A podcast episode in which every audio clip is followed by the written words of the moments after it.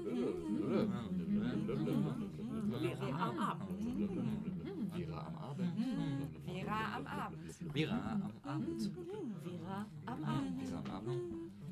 Vera am Abend. Vera am Abend. Vera am Abend. Vera am Abend. Vera am Abend. Vera am Abend. Vera am Abend.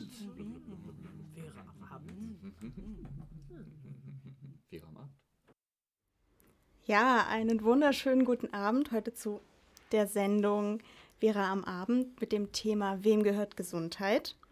Wir wollen der Frage auf den Grund gehen, wer alles Einfluss auf Gesundheitsbelange hat, wie Gesundheit definiert wird und wir fragen uns, wie Medikamente eigentlich auf den Markt kommen. Dann hören wir noch ein Interview zum Thema evidenzbasierte Medizin und beschäftigen uns mit dem Thema Lobbyismus im Gesundheitswesen und wer eigentlich alles so auf seine Art mitmischt, wenn politische Entscheidungen zum Thema Gesundheit gefällt werden. Und dann haben wir noch ein paar weitere Themen im Gepäck, die ich jetzt nicht alle aufliste, aber wir hören wie immer viel Musik zum Thema. Und mit mir im Studio sind heute Ledun. Hallo, guten Abend. Mupac. Hallo. Sophie. Hallo. Robert an der Technik. Und ich, Verena Kaiser. Gesundheit ist ein Zustand völligen körperlichen, physischen und sozialen Wohlbefindens und nicht nur das Freisein von Krankheit und Gebrechen. Sich des bestmöglichen Gesundheitszustandes zu erfreuen, ist ein Grundrecht jedes Menschen.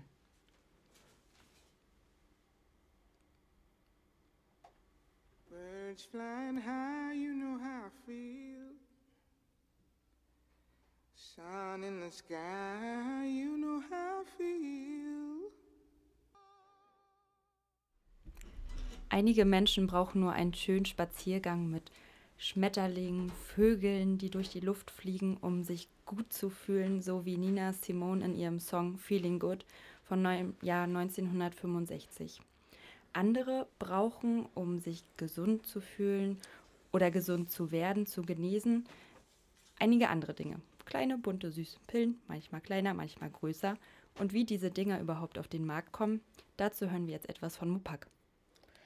Klinische Versuche, um Medikamente auf den Markt zu kommen, teilen sich ein in einen präklinischen Abschnitt und in einen klinischen Abschnitt. In der Präklinik beginnt alles mit einem Screening, also da werden die Produktkandidaten ausgewählt und da hat man über Zehntausende von Wirkstoffen, die man irgendwie gucken könnte, okay, was könnte dabei passieren. Dann geht es in die Präklinik und da wird dann in der Toxikologie, also in der Giftforschung und an Zellkulturen und auch an Tieren experimentiert, wie dieser Wirkstoff überhaupt wirkt, was hat es für Auswirkungen.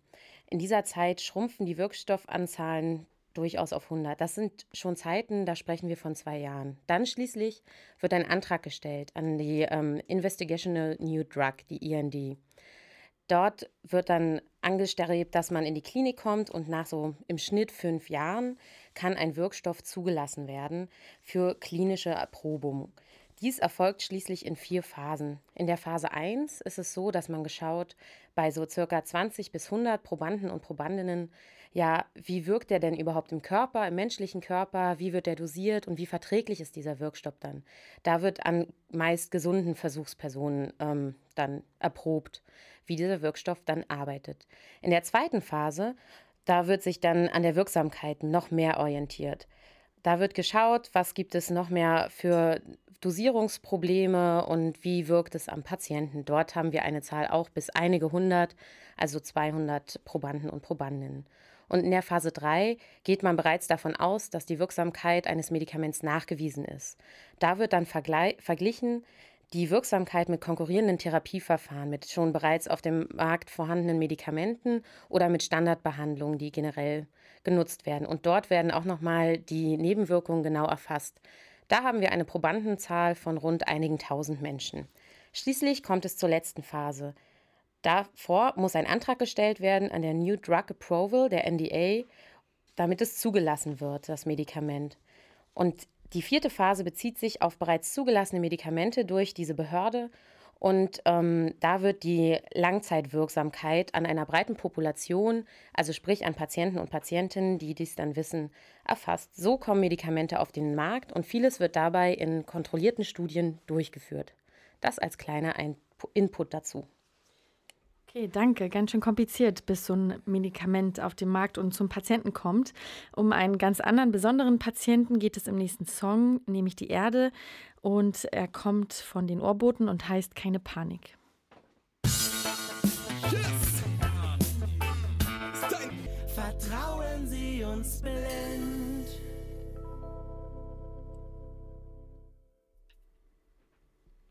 Auch Medizinstudierende müssen sich mit dem Thema Gesundheit und der Gesundheitsforschung auseinandersetzen. Mupac hat sich mit Professor Chenot, Leiter der Abteilung Allgemeinmedizin der Unimedizin Greifswald, getroffen und ihn zu evidenzbasierter Medizin in der Gesundheitslehre befragt. Was das genau ist, erfahrt ihr in dem nun folgenden Interview. Ich befinde mich hier mit dem Direktor der Abteilung für Allgemeinmedizin, Professor Chenot. Und dieser wird uns gleich ein bisschen was über evidenzbasierte Medizin erzählen. Hallo erstmal. Hallo. Und was genau ist denn überhaupt evidenzbasierte Medizin? Ja, eigentlich könnte man meinen, es ist selbstverständlich, dass wenn Ärzte eine Entscheidung treffen für ein Medikament oder für eine Untersuchung, dass sie genau wissen, was sie tun und mhm. dass es Studien gibt, die genau sagen, dass das für Patienten nützlich ist. Aber erstaunlicherweise ist es nicht so. Wie kommt das denn? Tja, also ein Arzt muss ja irgendwann mal lernen, was er tun soll, wenn jemand mit einem Gesundheitsproblem zu ihm kommt. Und das, was da gelehrt wird und was ich auch als Professor lehre, das basiert halt eben zum Teil auf langer Tradition oder auch aus Überzeugungen oder mhm. Zufällen und eben halt nicht immer auf guten Experimenten, die nachweisen, dass das für Patienten nützlich ist. Okay. Und wie kann das nachgewiesen werden, was für Patienten nützlich ist? Ja, traditionell haben früher Ärzte einfach beobachtet, sie haben eine Maßnahme gemacht und haben beobachtet, was dann passiert. Und wenn das dann gut ausgegangen ist, haben sie daraus geschlossen, dass das für Patienten nützlich ist. Das Problem ist aber, dass ja viele Krankheiten von alleine besser werden oder auch eine Behandlung, die gut ist, nicht immer klappt. Was man eigentlich braucht, ist eine Vergleichsgruppe, also ein kontrolliertes Experiment, in dem ein, mhm. ein Teil der Patienten eben halt eine bestimmte Behandlung bekommt und ein anderer Teil nicht. Und wenn man das nicht hat, wenn man keine Experimente dazu hat, dann muss man sich halt eben auf das verlassen, was man beobachtet hat. Und da kann es halt eben leider zu Fehlschlüssen kommen. Mhm. Könnten Sie dazu noch ein Beispiel nennen? Ja, ein sehr schönes Beispiel ist zum Beispiel, ähm, wir wissen, dass Menschen mit hohem Blutzucker, also Zuckerkranke, dass sie mehr Herzinfarkte bekommen. Und es gibt auch Medikamente, die man nehmen kann, mit denen der Blutzucker dann niedrig wird. Und dann könnte man meinen, ja schön, das Medikament, was den Blutzucker niedrig macht, das hilft dann auf jeden Fall. Aber eigentlich der Patient, der Blutzucker hat, was der nicht haben möchte, möchte keinen Herzinfarkt bekommen. Wie der Blutzucker ist, das tut ihm ja nicht weh, wenn der hoch ist, ist ihm egal. Und es gibt viele Medikamente, die wir hatten, die den Blutzucker runtergemacht haben, aber die Menschen haben halt eben trotzdem Herzinfarkte bekommen. Das haben wir also in vielen Bereichen. Und erst wenn man ein randomisiert kontrolliertes Experiment macht, stellt man fest, das Medikament ist wirkungslos. Oder man kann halt eben auch feststellen, jawohl, das hilft. Sie müssen sich ja auch vorstellen, dass manche Erkrankungen oder manche Ereignisse so selten sind, die kann ich als Arzt gar nicht beobachten. Ich kann gar keine Erfahrung sammeln. Halt zum Beispiel eine Erkrankung wie Bluthochdruck oder Zucker, die dauert ja zwanzig, dreißig Jahre. Wo liegen denn die Probleme? Also das Problem liegt im Detail, ist einfach, wann ist genug Evidenz da? Und da gibt es halt eben ähm, unterschiedliche Ansprüche. Man muss sich auch mal überlegen, eine Studie kann sehr, sehr teuer sein und es ist einfach mhm. nicht möglich, ähm, alles im Gesundheitswesen so zu untersuchen, dass man da zu einer ganz hohen Sicherheit gelangt. Na, die Probleme liegen zum einen daran, dass wir leider für ganz, ganz viele Sachen keine Studien haben. Und wenn man keine Studien hat, dann kann man immer nicht sagen, ob es nützlich ist oder nicht nützlich ist. Und ein anderes Problem ist ja, es gibt ja ständig neue Erkenntnisse. Und so ein armer Arzt, der kann ja nicht immer sofort wissen, was ist denn wirklich nützlich. Also selbst wenn man einen überschaubares Gebiet, ich sag mal, die Urologie macht, auch dort gibt es so viele Studien, dass ein Urologe das nicht immer genau weiß. Mhm. Gibt es denn da eine Lösungsmöglichkeit für? Also eine perfekte Lösung gibt es nicht, aber was wir mittlerweile immer mehr haben, sind sogenannte Leitlinien. Und in diesen Leitlinien, die werden regelmäßig aktualisiert, versuchen wir für Ärzte zusammenzufassen und Empfehlungen auszusprechen, wie Patienten im Regelfall ähm, am besten behandelt werden. Und wenn man sich an die Leitlinien hält, dann ist man im Regelfall ähm, gut behandelt. Mhm. Und wie weit stehen da in Konflikt die individuelle Medizin zur großen Medizin, weil ich da ja bestimmt auch Unterschiede machen muss oder Einzelfälle noch mehr betrachten muss? Oder ist die Leitlinie eine feste Richtlinie? Also die Leitlinie ist ja eine Empfehlung. Mhm. Also prinzipiell sind, ist ja jeder Patient einzigartig und man kann nicht bei jedem Patienten genau dasselbe machen. Es muss angepasst werden. Aber es gibt auch ganz viele Standardprobleme, wie Bluthochdruck oder Diabetes, die man auch sehr standardisiert behandeln kann. Das ist aber auch eine der Kritiken, also Kochbuchmedizin, man soll bei allem dasselbe machen, das ist aber sicher nicht gemeint mit Leitlinien, das ist ein Missverständnis. Zum Abschluss würde ich Sie gerne nochmal ähm, über das Sendungsthema fragen, nämlich wem gehört denn Gesundheit? Naja, natürlich immer dem Menschen selbst, den es betrifft, ähm, der muss es entscheiden, mhm. was er für seine Gesundheit tun will und was seine Gesundheitsziele sind. Ja. Und ähm, eine optimale Arzt-Patienten-Beziehung ist, wenn die Gesundheitsziele klar benannt und erfasst werden und in den gemeinsamen Entscheidungen, was denn jetzt diagnostisch und therapeutisch gemacht werden, berücksichtigt werden. Das nennen wir heute auf Neudeutsch ähm, gemeinsame Entscheidungsfindung oder Shared Decision Making. Okay, Dankeschön.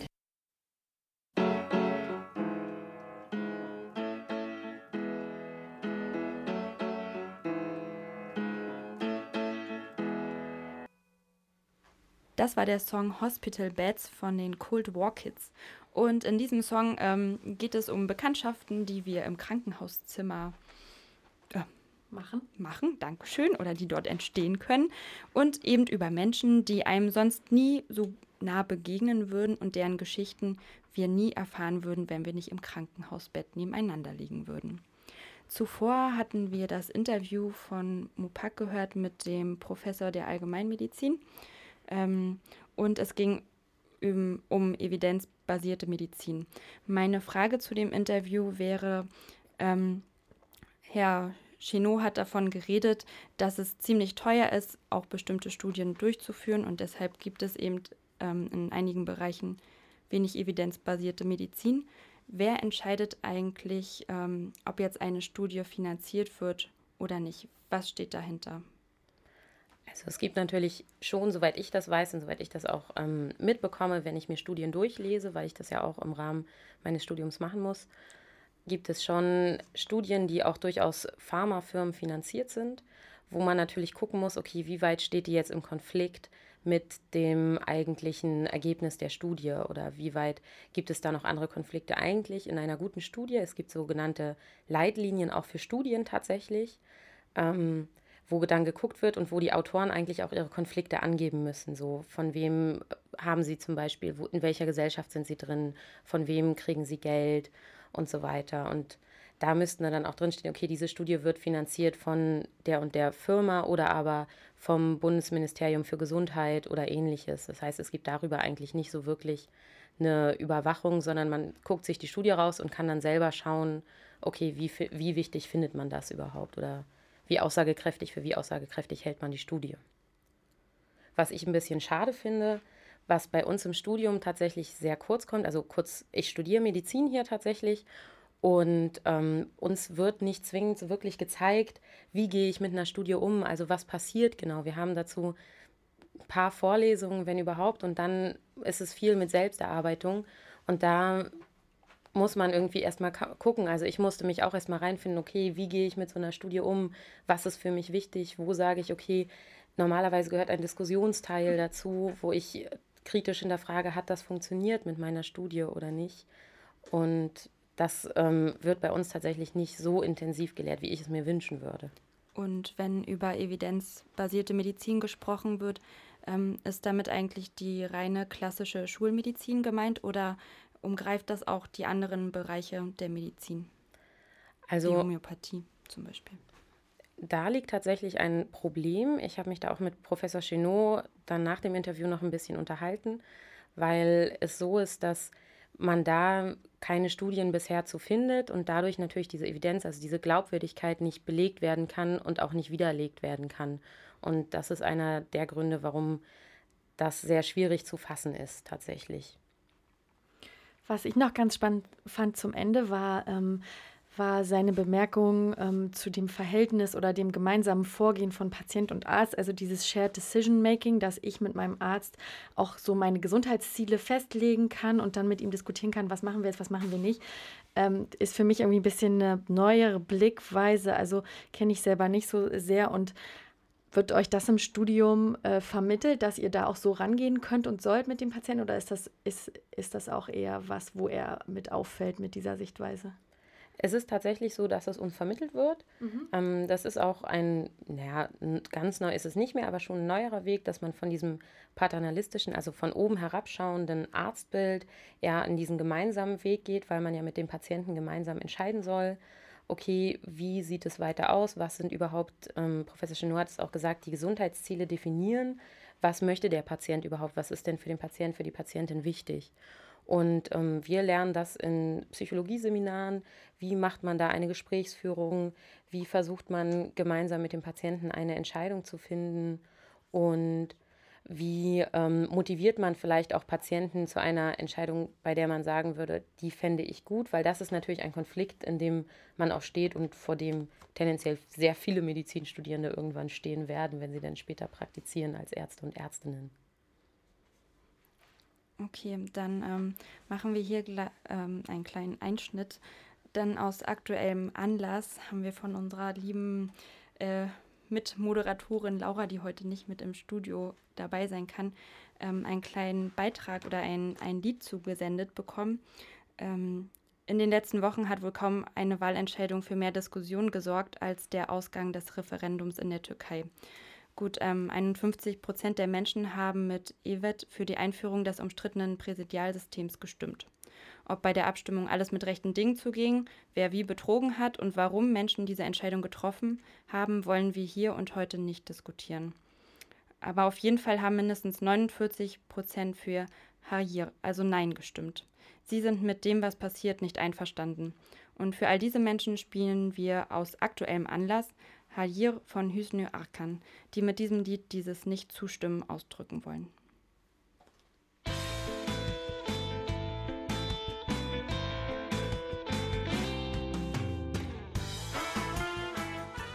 Willkommen zurück bei Vera am Abend. Bei uns geht es heute um das Thema ja, Gesundheit, wem gehört Gesundheit? Und ähm, Verena hat sich mit dem Thema Lobbyismus ähm, im Gesundheitsbereich oder Gesundheitswesen beschäftigt.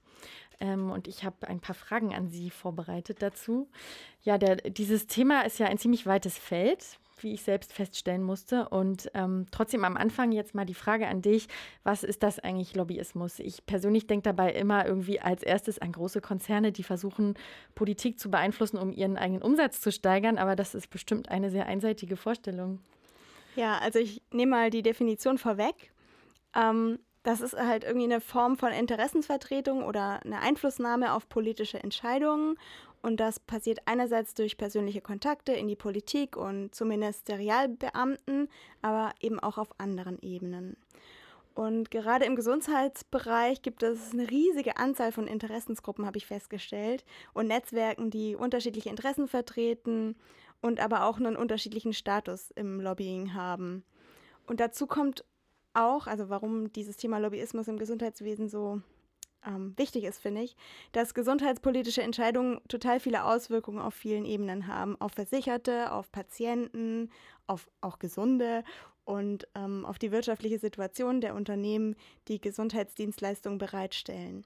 Und bei jährlich ca. dreihundert Milliarden Euro Ausgaben in Deutschland für das Gesundheitswesen und fast fünf Millionen Beschäftigten im Gesundheitsbereich ist es ja irgendwie naheliegend, dass total viele Leute da ihren Senf dazugeben wollen und ihre Interessen durchsetzen wollen.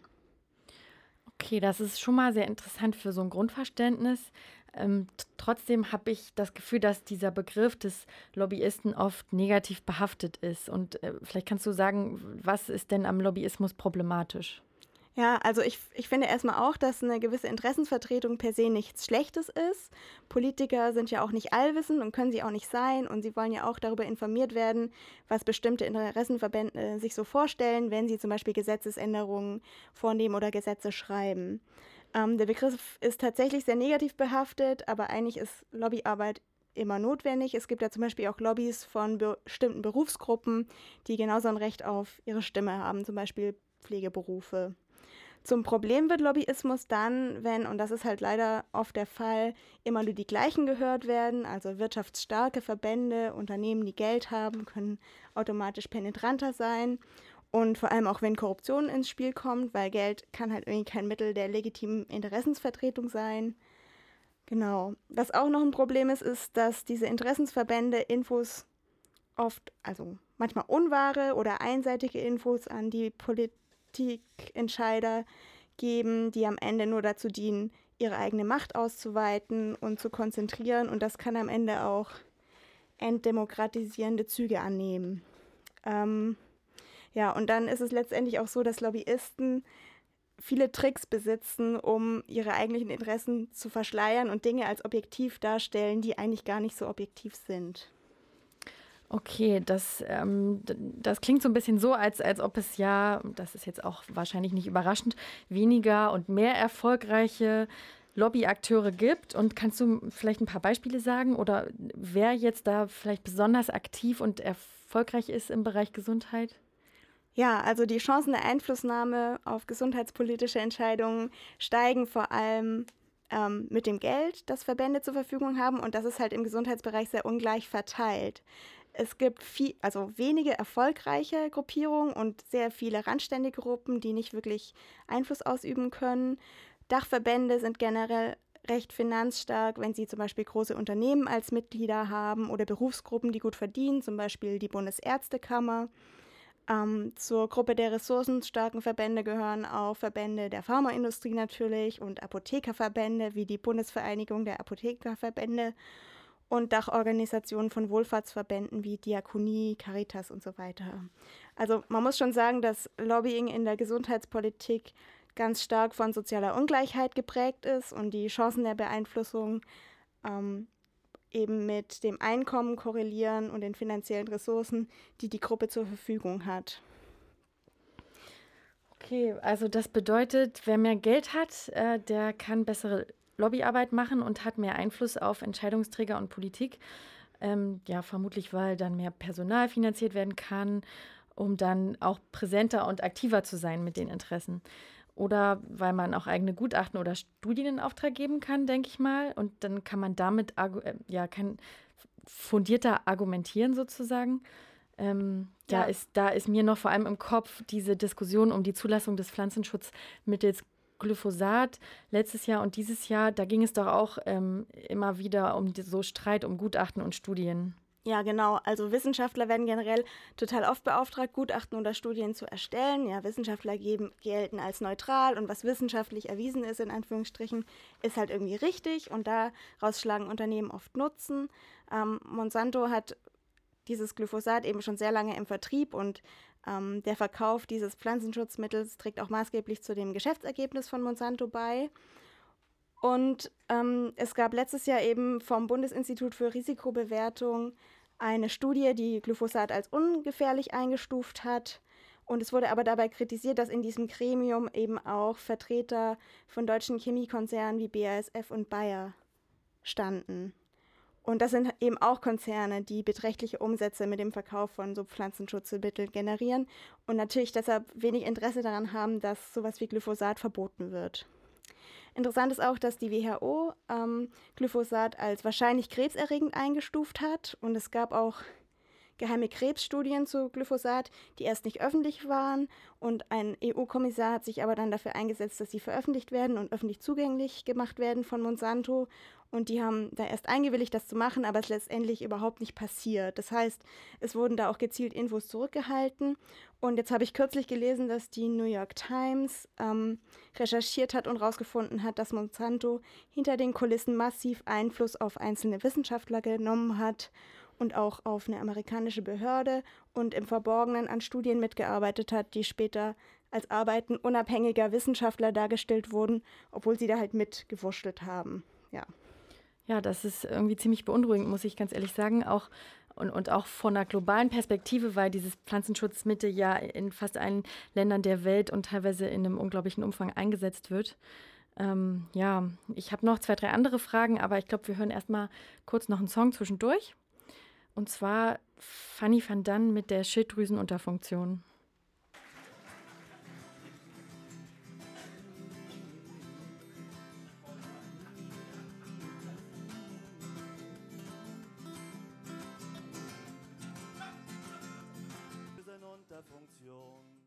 Bei diesem doch etwas ähm, erschreckenden Thema äh, dachten wir, es ist auch mal ein witziger Song vonnöten. Und wir reden ja gerade über Lobbyismus im Gesundheitsbereich und Verena hat uns ähm, viel von ihrer Recherche mitgeteilt und ich habe mich ja auch vorbereitet und habe dabei ähm, was über sogenannte Tarnvereine gelesen, die so einen gemeinnützigen Eindruck machen, aber eigentlich von Unternehmen finanziert werden, die dadurch versteckt ihre kommerziellen Interessen besser vertreten können. Kannst du mal kurz sagen, was es damit auf sich hat? Ja, genau. Also Tarnvereine sind auch irgendwie ein Teil von so einer Agenda-Setting-Strategie, wo eben nicht nur Politiker beeinflusst werden, sondern wir auch als kon- potenzielle Konsumenten von Medikamenten, aber auch sowas wie zuckerhaltigen Produkten, ja, wo ein Thema halt geschickt irgendwo platziert wird und wir uns dann damit beschäftigen. Und bei so Tarnvereinen oder Initiativen ähm, funktioniert das halt so, dass quasi unternehmensnahe ähm, Pseudovereine aus Gesundheits- und der in- Ernährungsindustrie ähm, die Öffentlichkeit bewusst in die Irre führen, indem sie sich so nennen, wie irgendwie die Gesellschaft für irgendwas oder Foren oder Arbeitskreis, also was sehr offiziell klingt, aber eigentlich stecken sowas wie Pharmaunternehmen und Vitaminkonzerne ähm, dahinter. Zum Beispiel finanziert die Zuckerindustrie seit fast vier Jahrzehnten eine vermeintlich neutrale Initiative für Zahngesundheit, den Informationskreis Mundhygiene und Ernährungsverhalten. Und da wird eben unter diesem Deckmantel des Informationskreises zum Beispiel die Haltung vertreten, dass nicht Zucker eigentlich das Problem ist, für Karies, das zu Karies führt, sondern das falsche Zähneputzen. So, ne? Da ist halt mhm. klar, dass eigentlich nur fleißig Zucker konsumiert werden soll. Okay. Ja, also dieses Thema ist total weit und man könnte noch viel mehr Beispiele dazu bringen. Du hast auch über Braunkohle recherchiert ähm, und die und die Auswirkungen auf Gesundheit und so weiter. Dafür haben wir jetzt keine Zeit.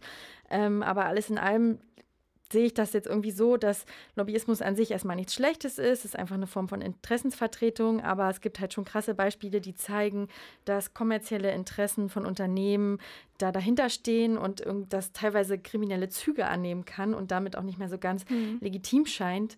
Ähm, und teilweise kann das eben auch die Gesundheit gefährden, wie zum Beispiel bei diesem Pflanzenschutzmittel Glyphosat. Und genau, das ist ganz schön erschreckend, finde ich. Also hast du noch irgendwie eine... ja, so eine Take-Home-Message oder so, was man jetzt machen kann. Also, so, also klar, auf politischer Ebene gibt es da natürlich Möglichkeiten, das ist uns allen klar, aber vielleicht auch so persönlich, du und ich. Ja, das ist eine gute Frage. Also ich finde vor allem, wenn man dieses Agenda-Setting im Hinterkopf hat, dann finde ich es irgendwie immer gut zu wissen, sich, also ins Gedächtnis zu rufen, was es für potenzielle Mechanismen geben kann, wo überall eine Lobby dahinter stecken kann, die überhaupt nicht das Gemeinwohl im Sinn hat sondern, oder gesellschaftliche Wohl, sondern einfach nur ihre privaten, ähm, ja, wirtschaftlichen Interessen. Und da können wir einfach ein bisschen ja, mehr darauf schauen, welche Themen, in der, die in der Öffentlichkeit gerade breit gelatscht werden, überhaupt so wichtig sind und was eigentlich für Interessen dahinter stecken könnten. Oder mal ein bisschen mehr nachdenken, welche ähm, Themen derweil auf der Strecke bleiben. Und es ist auch wichtig, dass eben wir in der Öffentlichkeit, aber auch Medien genau hinschauen müssen, mit wem sie es zu tun haben. Also es geht irgendwie so allgemein der Merksatz, dass Organisationen, die keine oder nur sehr ungenaue Angaben darüber geben, wer ihre Auftraggeber sind, wer die Mitglieder sind und wer finanziert, dass man da eben vorsichtig ist. Ja, und dass wir irgendwie auf dem Schirm haben, dass ja, es nicht nur die Interessen der großen, lauten Lobbyakteure gibt, sondern eben auch kleine Verbände, deren Interessen genauso viel wert sind und vielleicht am Ende auch mehr dem Gemeinwohl dienen als die der großen Konzerne. Ähm, ich will noch schnell auf zwei Seiten hinweisen, die ich gefunden habe, nämlich einmal Lobby Control. Das ist ein Verein, ähm, die heißt Initiative für Transparenz und Demokratie und die haben auch eine Seite, Lobbypedia, aufgesetzt, wo man total viel zu Lobbyismus in allen möglichen Bereichen recherchieren kann. Da stehen einem echt die Haare zu Berge. Aber da findet man eben auch so Geschichten von Leuten, die aus der Politik in den Lobbybereich gewechselt sind oder andersrum und wo halt total viel Insiderwissen ausgetauscht wird und ja manipuliert und beeinflusst werden kann. Okay, es gibt da noch viel zu tun. Vielen Dank für diesen kleinen Einblick. Ja, bitte. Wie machen wir weiter, Mupac? Ja, wir gehen von einem eher so erfahrenen, erschreckenden Thema zu einem anderen erschreckenden Thema. Nämlich, was mache ich eigentlich, wenn ich eine bewusstlose Person plötzlich finde oder jemand umfällt? Da geht einem ja auch erstmal das Adrenalin hoch.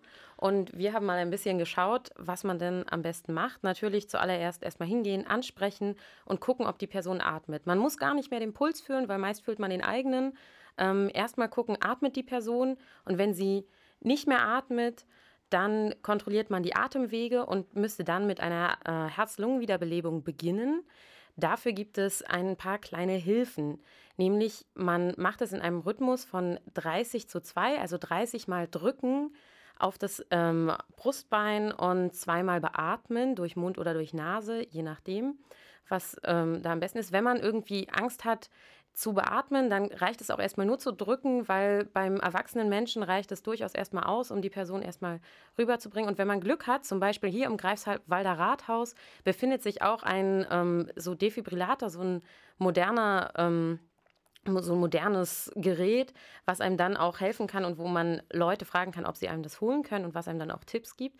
Und dann soll man drücken mit einem ungefähr ein Rhythmus von hundert bis hundertzwanzig Beats per Minute. Und dazu unser nächster Song, nämlich von den Bee Gees, Staying Alive, einer der Songs, den man dazu im Kopf haben kann. Da geht sonst auch noch der Biene Maya Titelsong oder Highway to Hell. Aber von uns jetzt Staying Alive von den Bee Gees.